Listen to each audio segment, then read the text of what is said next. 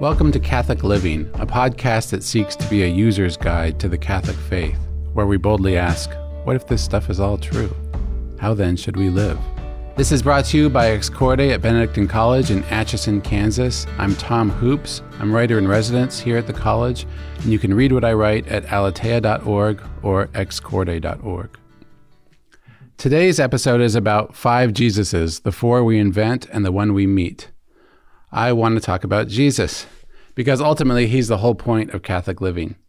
We had a monk here at Benedictine College who had a simple test to tell whether a Catholic school was serious or not. He would say, Do they mention Jesus Christ on their website? You'd be surprised how few actually do. And that was his test for a homily also. Did the guy talk about Jesus? So now when my kids come home from religion class, I said, What did they talk about? Did they talk about Jesus? So, of course, the Catholic part of Catholic living is important too, because without the Catholic Church, we would quickly lose sight of who Jesus really is. As Pope Francis put it, without the Church, Jesus would be at the mercy of our imaginations, our interpretations, and our moods. That undoubtedly is true. Without the Church, we rewrite Jesus, like the Da Vinci Code did, or we rethink him without faith, as the scholar skeptic Bart Ehrman does when he's on NPR over and over and over again. Or we imagine our faith without religion, as recent books by James Carroll or Bill O'Reilly have done. There are several Jesuses running around in our heads, and I thought it would be interesting and helpful if we could sort them out. Now, don't get me wrong. I don't mean to list all the bad guys' understandings of Jesus and then wink and to my fellow good guys and say, now we'll give our right answer. Because the truth is, I regularly end up with one of these wrong answers in my own life, and I suspect you do also. So, who's the first false Jesus? The first false Jesus that I want to mention is the especially vivid and loving imaginary friend, right? My wife and I teach a confirmation class here in Atchison. Actually, she does it most of the time now, and I only occasionally help out. But when I do help out, I ask the students raise your hands if this statement is true. Jesus is an imaginary friend who will give you a hug whenever you want one. You'd be surprised. Almost everybody raises their hand, right? I was really proud of one guy who refused to raise his hand, and I asked him why. He said, Because he's not imaginary, Mr. Hoopes. And that's the right answer. This imaginary Jesus is the one I personally rejected when I was in CCD, when I was in religion class as a kid. Uh, I think if they had tied him more to the sacraments, I would have gotten him more. So I received my first communion twice. My mom was Mexican, and I had a brother who was three years older than me and a sister who was two years older than me. We didn't have a lot of money, and Mexicans like to throw a big party when you receive your first communion. So she decided she'd kill three birds with one stone and give us all first communion at the same time. My brother was eight, my sister was seven, but I was only five. So I don't think they took me to confession, and I don't think I understood what was going on. I know in the Eastern Church, people receive communion at a young age. At any rate, I didn't know what was going on. So I received a second First Communion after we moved and we took catechism classes at a new parish. Well, something convinced the catechism teacher that it would be a great idea to have the priest remove the ciborium with the Blessed Sacrament in it from the tabernacle and have all the children come up to the tabernacle and put their hands inside of it to see that there was nothing scary or weird about it. Well, for me as a little seven year old, this was like an aha moment. It was like, you know, Toto pulling the curtain back and realizing there's no Wizard of Oz. There's just some guy who's pulling a bunch of levers. Because from that day on, whatever she was trying to teach, I was convinced, oh, there's nothing in that box that everybody's making a big deal out of. Jesus isn't real. So that and that combined with the fact that nobody took me to confession for years and years and years, I think I received my first confession and I think that was my last confession before college. I basically stopped believing in Jesus. My religion teachers taught me that Jesus was inside me, I didn't understand how that would work. That would make him smaller than me, right? They never taught me that I was in Christ, which would have helped me understand it. They said he was always with me, but I never saw him, and I didn't know about the sacrament, so I didn't see him there. Uh, instead, he became entirely irrelevant to my life. He was a guy who would always forgive you no matter what you did, so I no longer cared to worry about what I did. So when it came time for me to be confirmed, I said, no way. I wasn't going to stand up in front of a bunch of people and declare that I believed in this religion that was absurd to me. Plus, at my parish, when you were confirmed, you had to make a stole out of felt and put your favorite animal on it. So they went all in on sentimentalizing Jesus. But if Jesus is just a sentimental figure, if he's just this sort of nostalgic figure in your life, uh, if he's the Jesus in the statue who's winking and pointing at you with thumbs up, uh, then he's not going to have much power over your life. A good antidote to this is the Pantocrator. If you look up that image on uh, Google Images, you'll find this Jesus where I always show my students half of his face is gentle and loving and forgiving.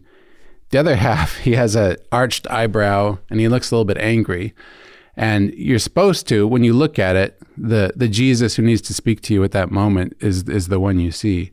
I also like the National Shrine in Washington, D.C., uh, where there's this angry Jesus with flames coming out of his head, right? This gets to the point that Jesus is real. And when he says he loves you always, he also says, Whoever loves me will keep my commandments, right? You can't love Jesus by hugging him. You have to love him by doing what he says. The second false Jesus is a magical talisman. So, a talisman is an object with supernatural or magical powers. This error is made both by those who want to conjure Jesus with religion and those who are afraid of Jesus, like he's going to come after them. For those of us who are religious types, Jesus becomes kind of a genie in a bottle who is offered to grant us our wishes with the one proviso that we have to say them over and over again with feeling, right? For the lapsed, he becomes kind of a boogeyman who you don't take into account very much, but you fear disrespecting him because mysterious reprisals will happen in your life if you do the wrong thing. This is the Jesus of superstition, the Jesus of athletes who cross themselves on the field, but never off the field. It's the Jesus of people who see their relationship with God as a legal contract, where one part automatically has to do something if the other part does what they're supposed to do. But whether it's expressed in kind of externals only religion or as superstition, this ultimately destroys your faith if you think of Jesus this way. I started out thinking of Jesus this way when I was in college at the University of Arizona. I had stopped going to Mass. I no longer had my faith, but I would go on these long walks at night. And for some reason, I'd see the church and I'd always walk in there because uh, I knew the door was unlocked. And I'd sit there and I'd stare at the front of the church, and eventually I'd feel really creeped out and like leave, right? Because I felt like Jesus had, was some kind of force in the universe that I had to reckon with, but I didn't understand why. Well, this changed when I uh, started to listen to Bob Dylan, of all people. Okay. So I was into pop music as a child, and so I got Rolling Stone and uh, started to read them cover to cover. And when they talked about Bob Dylan in the Rolling Stone magazine, they talked about him in a totally different way with these like odd and reverential tones as this great master of rock music. So when they said that this new album called Biograph was coming out with multiple discs reviewing his whole career, I got it right away. I taped it and listened to it on my Walkman. That's what we used to do back in the day. And I loved it. I loved all of it. He was very profound, I thought. But his Christian songs, particularly, kind of got under my skin. He's saying, You got to serve somebody, right? It may be the devil or it may be the Lord, but you got to serve somebody. And that really struck me. He listed all the people, rich and poor, who had to serve somebody, either Jesus or the devil. And I loved that. I loved how egalitarian it was, how nobody was left untouched by this command to serve somebody. So kids love rock music because they hear people speaking passionately about things that adults refuse to talk about, right? Whether it be sex or relationships or politics. Uh, and that's what Dylan did for me. he was saying important, true things that nobody else in my life was willing to say. And he was able to come at me with these truths of the faith that bypassed the normal kind of, you know, baggage laden adults that were typically talking about Jesus. So I bought his other Christian albums. I didn't know that you weren't supposed to think Dylan's Christian stuff was cool. I figured it's Dylan, so it's cool, right? Uh, and his, I kind of became a convert to Dylan theology, right? He had uh, a number of memorable lines on there. One was, can you imagine the darkness that will come from on high when men will beg God to kill them, but they won't be able to die? This is some kind of Protestant version of the rapture, which I don't particularly believe in now, but oh my gosh, it really made a powerful impact on me then. But then he said this line He said, Did you ever wonder just what God requires? Or do you think he's just an errand boy to satisfy your wandering desires? And that one really touched my heart. I thought, okay, Jesus is real. Jesus is somebody who's not just someone I turn to when I need a particular favor or somebody I refuse to cross in some superstitious way, but he can really help my life. So my prayer life changed. I think a good antidote to this is to pray a prayer I try to pray all the time, which is I must decrease and you must increase. And another one is this uh, gift of the Holy Spirit called fear of the Lord. So there's seven gifts of the Holy Spirit. One is fear of the Lord, where you are praying or where you're given this awe and reverence for who God is, and you don't take him for granted or don't dismiss him as a superstition. So the third Jesus is the Jesus who's just a moral support to my ideology, right? We live in a very politicized society where the ultimate question, who are you, at a party isn't what's your religion or what family are you from, it's what's your political party, right? That tells who you really are. That's what you really care about when you meet somebody. In such a society, we have a grave danger of politicizing Jesus Christ. One side imagines that Jesus is rooting for the Republicans because they're pro life, except when they aren't, which is most of the time.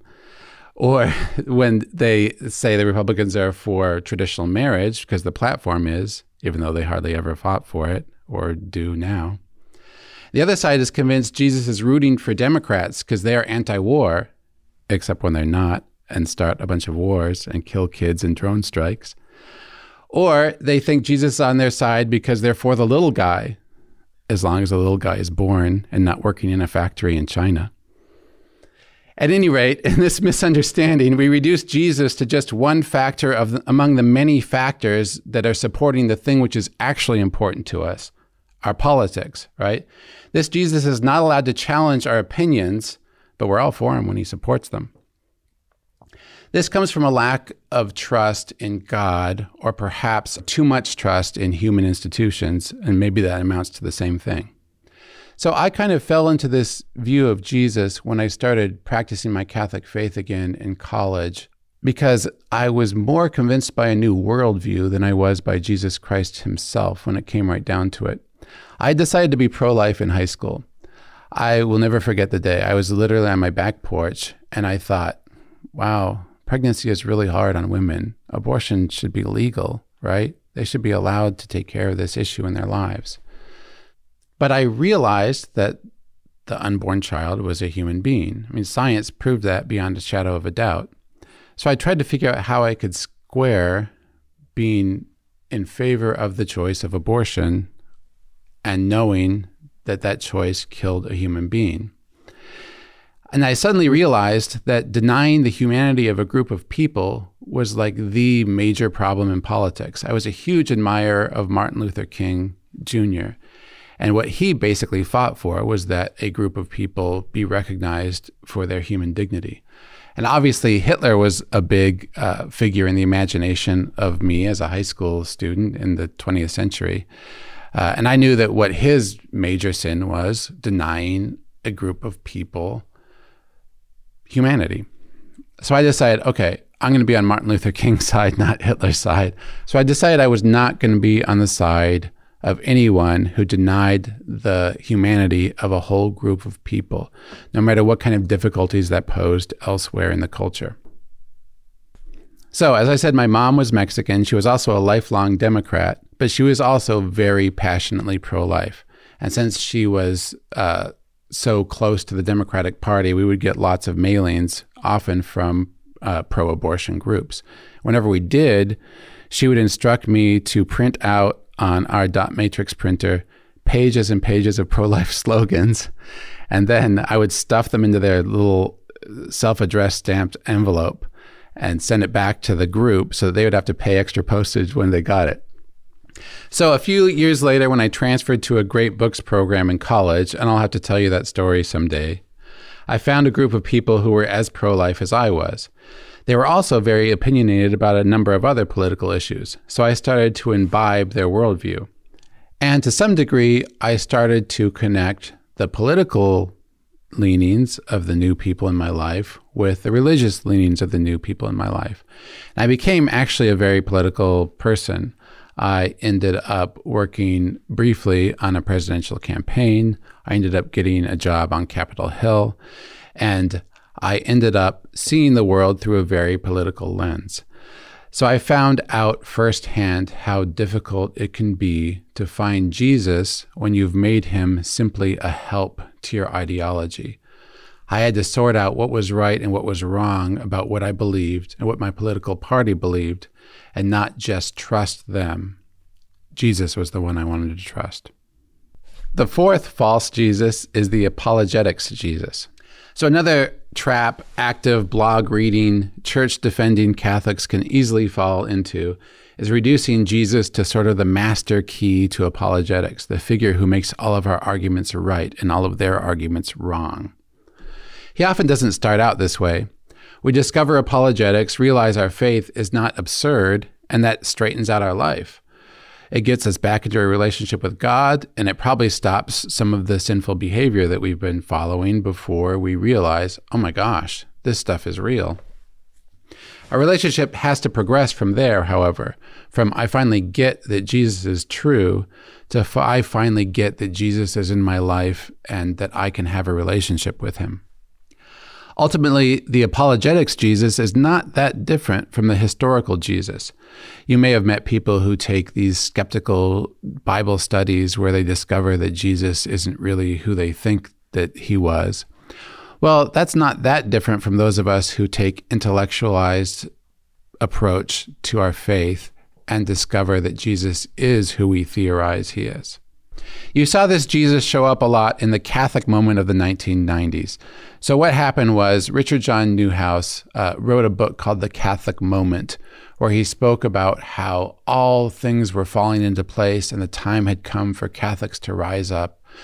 Uh, Pope John Paul II at the time was talking about the new springtime of the faith. And a lot of us believed this is it. This is the moment. This is when the church is going to take a first place in America's life. And we knew everything there was to know about the faith. This was the era when uh, Protestant minister becomes Catholic was the first Scott Hahn tape, and we all eagerly shared it with one another, uh, along with Janet Smith's tape about contraception. We knew everything. We knew why Sola Scriptura was wrong. We knew why justification by faith and not works was sort of right, is sort of wrong. We knew where to find uh, the passage in Paul that mentions purgatory. It was an exciting time to be Catholic. We loved Pope John Paul II. He was this great inspirational figure. And we American Catholics had Cardinal John O'Connor, who said, It is my very sincere prayer that if I live for a week, if I live for 20 years, my last breath will be in support of the sacredness of every human life. He was the face of American Catholicism. He was charming but tough. He was unquestionably American through and through, but also thoroughly Catholic. He stood up against ACT UP when they were disrupting masses in New York. And many of us mourned his death and felt like a great figure had been lost. And we loved when a particular cardinal stood up at his funeral and said that Cardinal O'Connor was unambiguously pro life, and the whole church erupted into applause. The phrase thrilled us, especially coming from this particular cardinal, who is in fact an American cardinal who first proposed the Universal Catechism to John Paul II. The problem was that the cardinal's name was Cardinal Bernard Law, the Archbishop of Boston, and he would soon become famous for having ignored the priest abuse crisis and promoted priests despite it. And when the sex abuse crisis hit, suddenly all of our apologetics fervor went out the window. You saw people who would enthusiastically come into the church leave the church because suddenly the church that we thought was so pure and holy and looked so great on paper, when we saw it in real life, we realized, oh my gosh, this church is a mess, right? So our apologetics understanding of this theoretical church couldn't survive the ugliness and messiness that was in the real church. So the lesson for me was clear. If Jesus is the ultimate argument who's backing up your ideology, even if your ideology is good, then this Jesus will ultimately fail. This is because he's a collection of concepts and a collection of ideas rather than a real human being. As uh, Pope Benedict would say, being Christian is not the result of an ethical choice or a lofty ideal, but the encounter with an event, a person who gives our life a new horizon. The apologetics Jesus will fail us every time, because if he's just a theoretical concept, if he's just the linchpin to an argument, if he's just a truth and not a way and a life, then he's not the real Jesus and our understanding of him won't survive the difficulties that will inevitably come up in our life. So, how to avoid all these misunderstandings, all these false Jesuses? Alas, I don't think I'll be able to sum it up uh, in a sentence or two. But in a recent homily, Pope Francis gave one key to it. He said, Our faith is not an abstract doctrine or philosophy, but a vital and full relationship with a person, Jesus Christ. The real God, who really shared in our humanity and really does stay with us in the sacraments, is the real Jesus. The truth is, my misunderstandings about Jesus are not that different from my misunderstandings about other people in my life. For instance, a political candidate who you might think is wonderful until you realize he's not, or in your relationship with your wife. We tend to either vilify the people close to us as a terrible person by looking at just the negative, or we romanticize them as wonderful by looking at just the positive. And we forget this is a real flesh and blood person who has many dimensions to their character. The best way to correct my misunderstandings about my wife is to spend more time with her. Now, if I think she was a terrible person, by spending more time with her, I realize, oh my gosh, she's pretty awesome. And if I thought she was wonderful and idealized, I'll spend some more time with her and realize, all right, she's great, but she's she's not all that. Uh, and the way to discover who Jesus really is is to spend time with him and talk to him and understand who he is. We will never meet the real Jesus until we actually spend time with him where he can be found. That's in the scriptures, especially the gospels, which describe how he acts and how he reacts to things. We spend time with him in the tabernacle, right? I think it's significant that Mary and Joseph lost Jesus on their way back from the temple. They were spending time with their family, they were spending time in their conversation. Who knows what they were thinking about? But suddenly, Jesus was no longer with them. Well, that's what happens in our real life. And we have to do what they do, which is go back to the tabernacle where he's always there, waiting, asking questions, and showing how wise he is. Or discover him in the confessional, where you really do meet Jesus Christ in the person of the priest.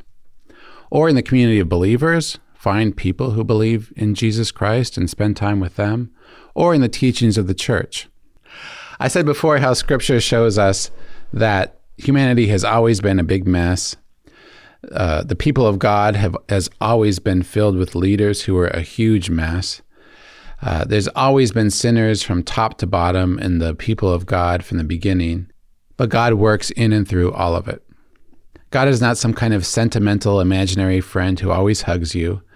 He's not a benign uncle who shrugs his shoulders when you do wrong and winks and gives you a thumbs up, says it's all right.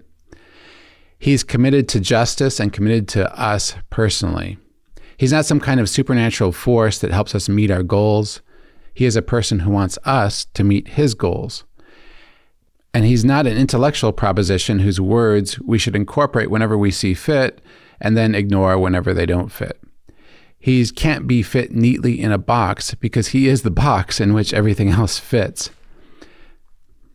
I love what St. Paul says about him in the letter to the Colossians. And I go back to this again and again and again and make it a point for meditation when I forget who Jesus is in my life.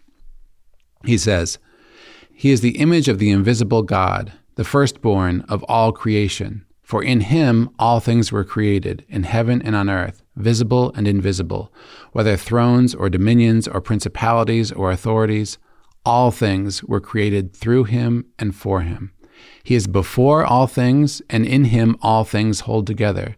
He is the head of the body, the church. He is the beginning, the firstborn from the dead, that in everything he might be preeminent. For in him all the fullness of God was pleased to dwell and through him to reconcile to himself all things, whether on earth or in heaven, making peace by the blood of his cross. Wow, he's a big deal. He isn't a figment of our imagination or a prop for our agenda. He is the way, the truth, and the life. He is the most real thing that we know. Thanks for listening. I'm Tom Hoopes, and this is the Catholic Living podcast produced by Ex Corde at Benedictine College in Atchison, Kansas.